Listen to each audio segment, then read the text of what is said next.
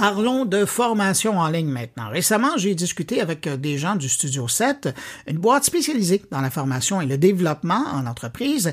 Ils viennent de franchir leur 20e anniversaire de service aux entreprises et je me suis dit que ce serait un bon prétexte pour parler de l'évolution de la formation en ligne depuis 20 ans. D'autant plus qu'à travers leur histoire, ils ont fait l'acquisition d'un autre spécialiste, euh, celui-là en évaluation de performance et donc ils font maintenant dans le diagnostic des organisations et dans la formation si besoin est. Pour nous parler de tout ça, on va rejoindre le président de Studio 7. Bonjour, Edouard Rotondo.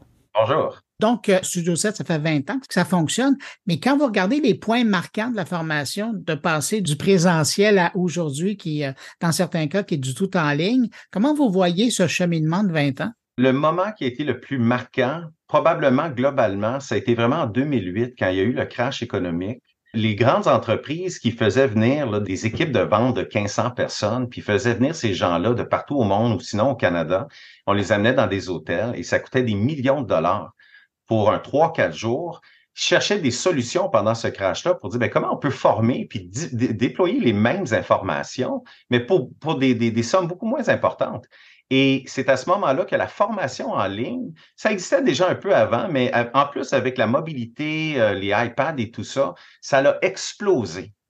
Et c'est là que Studio 7 a vraiment décollé, où que les demandes pour, on est passé vraiment des formations en classe, puis là, les demandes sont devenues très importantes.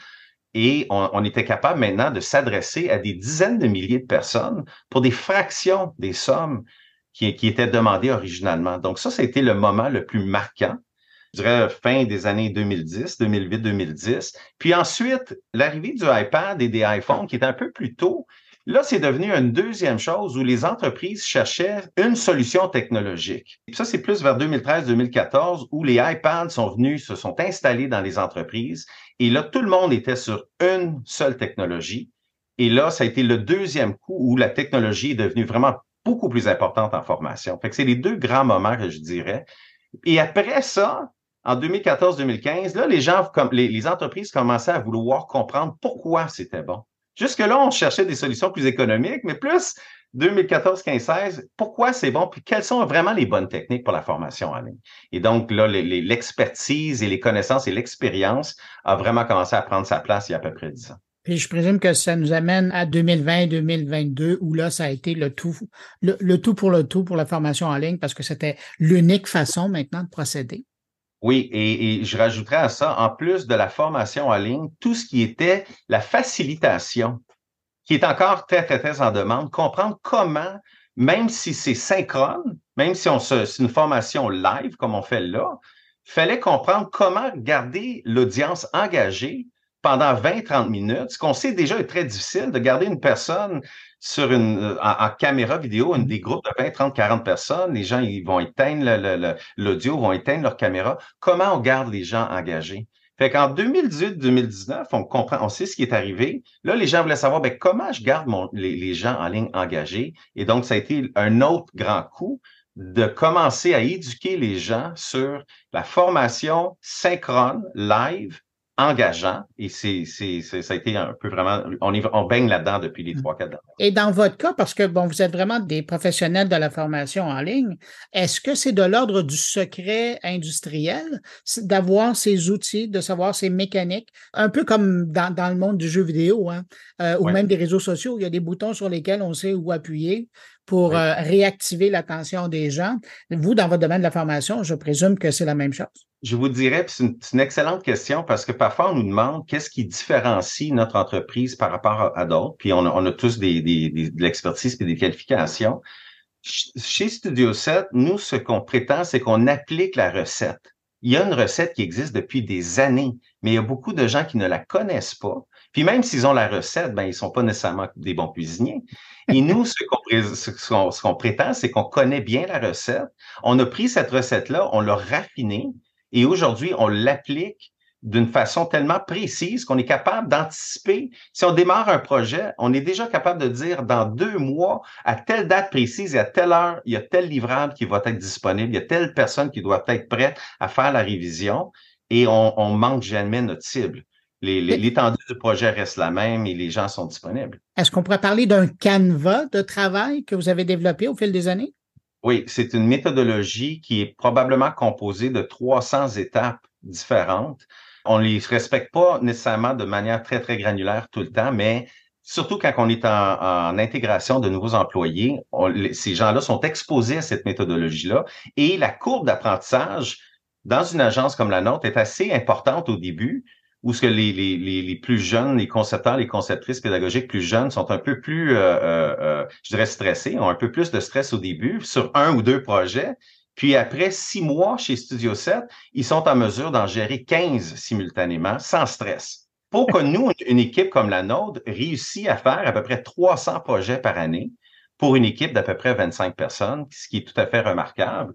Puis comme je disais, on reste tout le temps dans les ententes, dans l'étendue du projet initial. Les budgets sont tout le temps respectés. À moins que le projet en soi change, on est tout à fait capable de, respecter les ententes. Vous nous faisiez bien comprendre qu'à travers les années, euh, les outils qui servent à l'apprentissage ont changé, mais est-ce que les apprenants ont changé?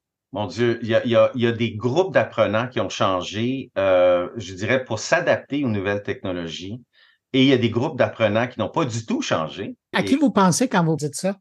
Ben, au risque d'offenser peut-être certains euh, ou de stéréotyper, si je pense à des ingénieurs ou à certains, certains groupes très, euh, très, très euh, focalisés sur des mécaniques ou des processus, il y a des choses qu'on ne peut pas faire, qu'on essaie de faire. On essaie de rendre certaines formations beaucoup plus ludiques, beaucoup plus engageantes. Ils sont moins intéressés généralement à ce genre de saveur de formation-là, alors que les jeunes qui ont 25, 30, ils sont très mobiles. Ils sont très engageants. Vous savez, les, chiffres de consommation numérique au, Canada, c'est, on parle de, de 25, 50, 75 heures par mois de consommation. Donc, pour nous, de rentrer dans l'espace du jeu ludique, de la ludification, ça a été un plaisir parce que maintenant, on peut vraiment explorer des solutions d'apprentissage tellement engageantes qu'on est ensuite capable d'aller valider et de renforcer ces connaissances-là par d'autres jeux. Donc, on maintient cette espèce, mais il faut être très, faut bien connaître l'audience à qui on s'adresse. Certains marchés sont beaucoup moins réceptifs, d'autres marchés beaucoup plus exigeants dans ce sens-là. Et notre travail à nous autres, lorsqu'on fait l'analyse, c'est de comprendre l'innovation dans cette, chez cette audience-là ressemble à quoi. L'innovation, parfois, c'est juste un petit pouce, un petit changement dans le processus, alors qu'ailleurs, l'innovation doit être beaucoup plus importante. Donc, pour nous autres, c'est vraiment de naviguer à travers ces, ces, audiences-là, puis d'être capable de formuler les objectifs d'apprentissage et de performance et de les aligner avec les objectifs d'affaires pour que l'audience soit très réceptive et très engagée là, dans, eux-mêmes, que l'audience soit elle-même engagée dans leur apprentissage. Et au, au départ, c'est souvent, souvent une difficulté. Donc, je comprends que c'est à la fois, euh, il y a des différentiels au niveau des professions, mais aussi des générations. Et, que la dernière génération est vraiment plus enclin à, travailler avec euh, le, type d'outils que vous, que vous développez, les plus récents modèles. Oui, et beaucoup plus exigeante. C'est, oui, oui, c'est, très exigeant. Si on, si on ne développe pas des produits qui, qui, qui, parce que ça devient encore une fois une question de, de, de, garder l'attention et l'engagement des gens. Et comme, comme certaines générations plus jeunes sont immersés dans le numérique, si nous, on s'éloigne trop de ça, on n'arrive pas à, bien s'aligner avec leurs besoins. Ah, alors, vous, votre concurrent, c'est TikTok. Par exemple? C'est TikTok, c'est YouTube, c'est Facebook, c'est toutes ces technologies-là. Puis, évidemment, ça a amené tout, tout ce qu'on appelle maintenant la micro-formation, à savoir, ben, c'est une formation de cinq minutes avec un objectif d'apprentissage ou une demi-heure avec trois euh, objectifs c'est là où stratégiquement on devient plus impliqué parce qu'on ne peut pas tout simplement créer un, objet de formation et cocher la boîte. Il faut vraiment qu'on regarde stratégiquement parce que les plages de disponibilité sont moins grandes qu'avant. Quand on parle de l'évolution euh, dans le temps, euh, aujourd'hui, c'est difficile de parler euh, d'un service comme le vôtre sans mentionner l'intelligence artificielle. J'imagine que les algorithmes n'ont toujours pas été trop loin chez vous. Ça fait partie de votre coffre à outils? Oui, et ce qui est important pour une agence comme la nôtre, la première chose, c'est que notre clientèle vient vers nous parce qu'ils veulent savoir ce qui se passe sur le marché. Fait que d'office, nous, on doit être au courant de toutes les, désolé de l'anglicisme, les buzzwords hein, mm-hmm. qui, viennent euh, à toutes les années euh, et de comprendre comment ça peut être pertinent pour notre clientèle. Parce qu'il y a beaucoup de gens là, qui, il y a des gens qui vont être en avant de la courbe, il y a des gens qui vont être au milieu, il y a des gens qui vont être en arrière. Et donc, nous, on va siéger sur des conseils en début d'année chez quatre, cinq euh, euh, partenaires d'affaires différents pour leur expliquer un peu ce qui se passe sur le marché. Et nous, on doit être continuellement en étude en arrière de tout ça. Et l'intelligence artificielle, pour nous, en ce moment, va nous servir de partenaire dans la formation. On ne, on ne remet pas la tâche à l'intelligence artificielle pour le moment, mais on, peut l'utiliser comme partenaire pour nous aider à formuler certains textes, nous aider à faire certaines recherches, en autant qu'on soit en mesure de valider que le contenu qui est produit, c'est un contenu qui est juste. Euh, mais oui, on le voit de plus en plus et j'ai des collègues en formation ailleurs qui sont vraiment des sommités en, intelligence artificielle et nous, on, on s'assure de rester en contact avec ces gens-là pour qu'ils nous forment également du mieux qu'on peut pour qu'on puisse bien conseiller notre clientèle par la suite. Donc, je comprends bien que vous utilisez euh, l'intelligence artificielle aujourd'hui comme un assistant, comme un outil, mais du coin de l'œil, je présume que vous le regardez aller, là, parce que quand, on regarde différents domaines où il y, a des, euh, il y a des services qui sont offerts, particulièrement dans le domaine en ligne, de plus en plus, on voit l'apparition de services qui sont générés par, par intelligence artificielle. Ça, je présume que ça vous agace un peu, ça? En fait, c'est pas que ça nous agace parce qu'on est encore dans une, dans une place, comme je disais, où il y a, beaucoup d'entreprises qui sont pas rendues là. Les entreprises avec qui on travaille de plus en plus en intelligence artificielle, c'est souvent une réaction. Ils ont entendu ce terme-là et là, il faut qu'ils l'amènent dans l'entreprise et donc ils se mettent un peu devant la charrue avant de tout à fait comprendre ce qu'ils font. Et nous, on revient en arrière et on dit, ben, on va explorer ça ensemble.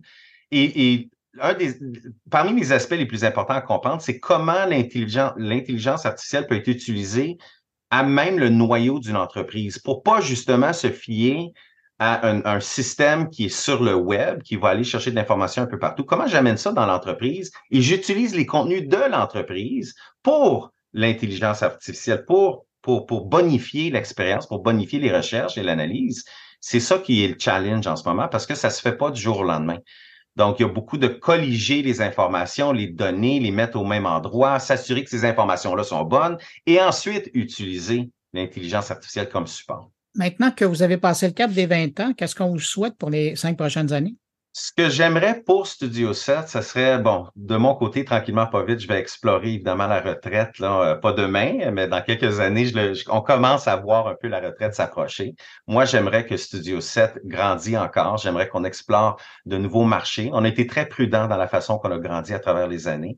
Et dans les prochaines années, ça va être d'aller chercher d'autres outils technologiques pour continuer à augmenter notre visibilité dans des marchés qui sont très agressifs sur les nouvelles technologies euh, et veulent intégrer ces, ces technologies-là dans leur formation. Donc, nous, notre objectif en ce moment, c'est vraiment un focus sur ce qui s'en vient et comment on peut aider notre clientèle à grandir.